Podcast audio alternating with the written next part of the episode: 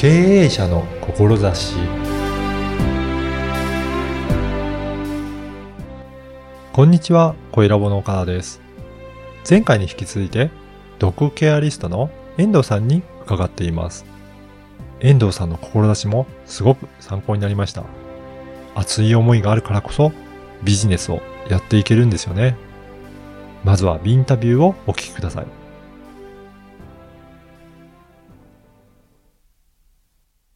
今回もラボドッグドッグケアリストの遠藤恵子さんにお話を伺いたいと思います。遠藤さんよろしくお願いします。よろしくお願いいたします。あの、前回に引き続いて、あの、またお話をいろいろ伺いたいんですが、はい。このラボドッグっていう、あの、これは、あの、屋号ですかね？はい。これ、どういった意味なのか、ちょっと私、あんまりよく英語も苦手で分かんなかったんですけど、はいこ。れどういった意味の、あれですかね？はい。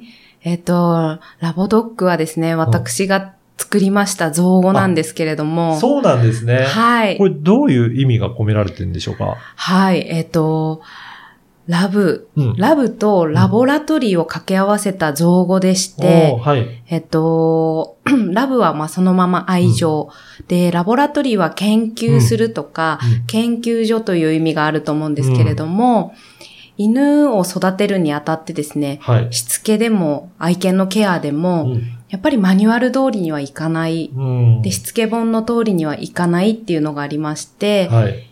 例えばしつけ本で怒ってくださいって書いてあっても、その子にとって、こらーって怒ったのが遊びになってるかもしれないですあし、ーはい、はい。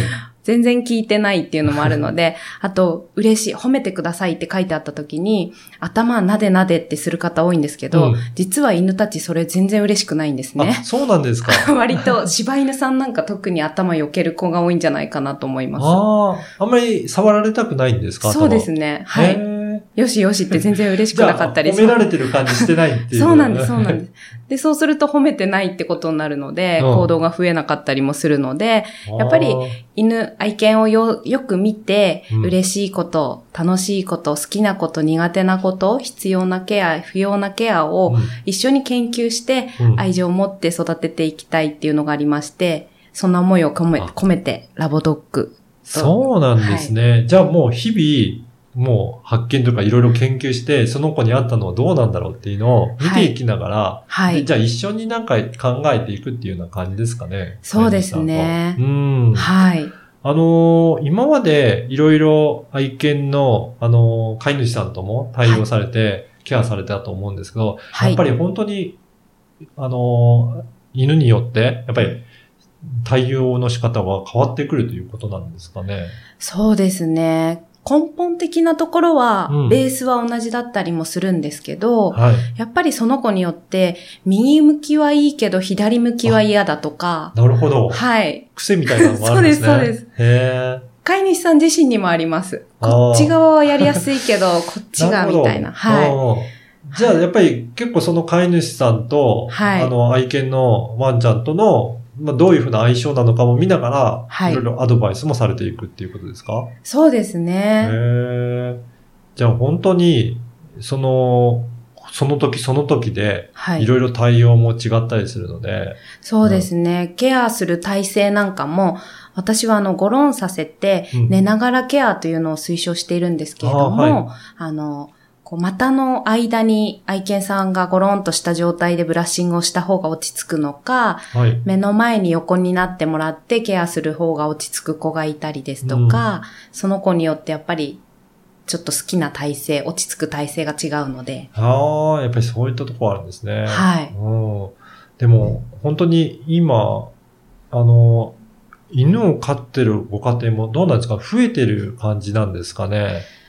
どうなんで、なんかうん、ここ最近は猫ブームで猫ちゃんの方が多いかなっていう気もするんですけど、うんやっぱり犬は犬で、いうん。特定、こうい一定数飼ってらっしゃる方がいるのと、はいあと最近コロナの影響ではい。犬を飼い始める方が多いっていうニュースも、ですねはい、聞きました。やっぱり寂しくなって、はいいろいろね、そういったおうん家にいる時間も長いですし、はい。えー、なんかそんな時に、ちょっと、あの、まだ飼い始めの人にとって、なんかどういったところから気をつけるといいとかっていうのもありますかね？最初のって。そうですね。飼い始め、やっぱりパピーさんのうちって吸収する力がすごく大きいので、できればもし困ったことがあったり、これどうしたらいいかなっていうのがあるんでしたら、はい。飼い始めからうん。お近くのトレーナーさんとかに相談していただいた方がいいかなと思います。そうなんですね。やっぱりはい最初の頃も結構大切なんですね。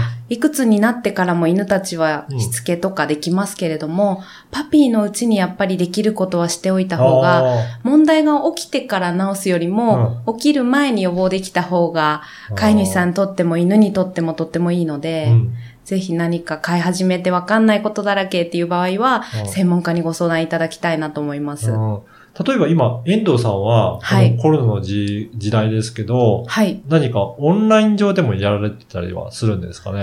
はい。レッスンは今すべてオンラインにして。そうなんですね。はい。うんじゃあ画面越しでいろいろアドバイスされたりとかされてるんですかね？そうですね。画面越しでレッスンしてます。どうですか？その、このオンラインの世の中になってきて、やりやすさとか、やりにくさとか、なんかは、いろいろあるかと思うんですが。私個人的にはちょっとオンラインの波が来てよかったかなと思ってます。そうなんですね。はいその理由は何かあります？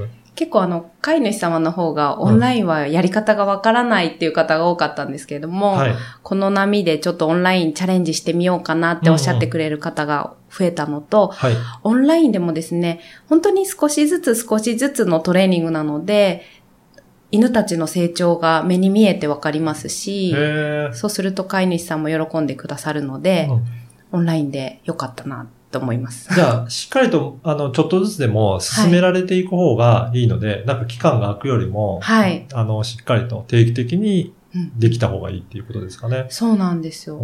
あとはこれから暑い季節ですけれども、犬を連れての移動って本当に大変なので、確かにそうですよね。はいうんご自宅からうんすぐく涼しいお部屋から受講いただけるので、はい。あと、あのーまあ、あの、ワンちゃんにとっても、どうなんですかねリラックスしたご自宅でできるっていうのもメリットあるんですかねあ、それすごくありまあす。そうなんですね。はい。うん実はドッグカフェさんでのレッスンっていうのもやってたんですけど、はい。周りにワンちゃんがいるとそわそわして、やっぱり自宅で、でやるようにうまくできないっていう方がいたので、はい。はい。お家でから受けてもらった方が普段の姿でリラックスして受講してもらってますね。そうなんですね。やはい。っぱりそうやってどんどんどんどん、まあ、うん今の時代に合わせてはい。やられてるんですね。はい。はい。そうですね。あとは、そうですね。この番組は経営者の志という番組なので、はい遠藤さんにも、はい。その思いの部分も聞いてみたいなと思うんですが、はい。どういった思いで、はいあの、このドッグケアリストとしてされているのか、その部分をぜひお聞かせください。はい。思いはうんですね、とても熱い方かなと思ってるんですけど、あのすべての犬たちがですね、飼い主様から健康を維持するためのケアうん。うん。を受けられて、で、生涯穏やかに飼い主様にお手入れしてもらえる犬たちが増える世の中を目指しておりまして、うんはい。トリミングサロンのいらない日本を目指しております。へえそうなんですね。やっぱりはい、飼い主さんがもう自分でできるようにってそんな世の中ですね。そうですね。うん。で、犬たちが生涯穏やかにっていうのがポイントなんですけれども、うんやっぱりちょっと苦手だったり嫌だよっていうケアを押さえつけて力ずくで我慢させてやるのではなく、うん爪切りへっちゃらだよっていう状態にしていただいて、歯磨きもへっちゃらだよにしてもらえて、シニアになっても、ね、ちょっと弱ってしまっても、健やかに、穏やかに飼い主様から愛情たっぷりのケアを受けられる犬たちが日本中に増えることが目標でございます。うんいいですよね、そういう感じで。はいあの、せっかく、ね、愛犬飼うのであれば、うんそういったところまで全部ケアできて、はい。うん、自分でできるようになるっていうのも素敵ですよね。はい。うん。そのためにも、やっぱり知識が必要だと思うので、やっぱはいりいろいろ知ってもらう必要はありありますかね？そうですね、うんやっぱり正しい知識っていうのも私はラボドッグのあの、うん必要5大要素の一つに。正しい知識というのを入れているんですけれども、特にわかりやすいのでいくと歯磨き。歯磨き。はい。で歯磨きは私力を入れてるんですけど、うんやっぱりデンタルケアに関心の高い飼い主様が多いので、ペットショップに行くと、うん。ガムとかお水に入れるタイプとか、い、ろんな商品、いろんな歯ブラシがあるんですけど、間違ったケアをしていると、結局一生懸命やってるのに結果は残念なことになってしまうので、どんなグッズでがで、どんなケアをすればいいかっていう、やっぱり正しい知識がないと、はい。愛犬を健康に導けないので、うんうん知識の部分も大事ですね。そうですね。はい。そんな、あの、遠藤さんなんですけど、はい。実は、ポッドキャストも始めて、はい そういった知識も、はい。そこでも披露していただいてるっていうことなんですが、はいぜひどんな番組かご紹介いただければと思いますが。はい、ありがとうございます。ポッドキャストを始めまして、あの、トレーナー遠藤からのしつけのポイントですとか、あとはグルーマー遠藤としての体の健康を維持するためのポイント、うん、うん、その両者から、うん。あの、両者の目線でちょっといろんなお話をさせていただこうと思っております。そうなんですね、はい具体的にはどんな内容、今お話しいただいてるんですかね？今はですね、主に、ちょっとまだ配信が始めたばっかりで、全然回数こなしてないんですけれども、えっと、今は歯磨きケアのポイントですとか、やってはいけないケアなんかを話しました。そうなんですね。はい。ぜひ、そこからも情報を得ていただいて、はい。飼い主さん勉強していただいて、正しい知識というのを身につけていただきたいですね。そうですね。うん。あとは今後の、こう、理想としては、はい。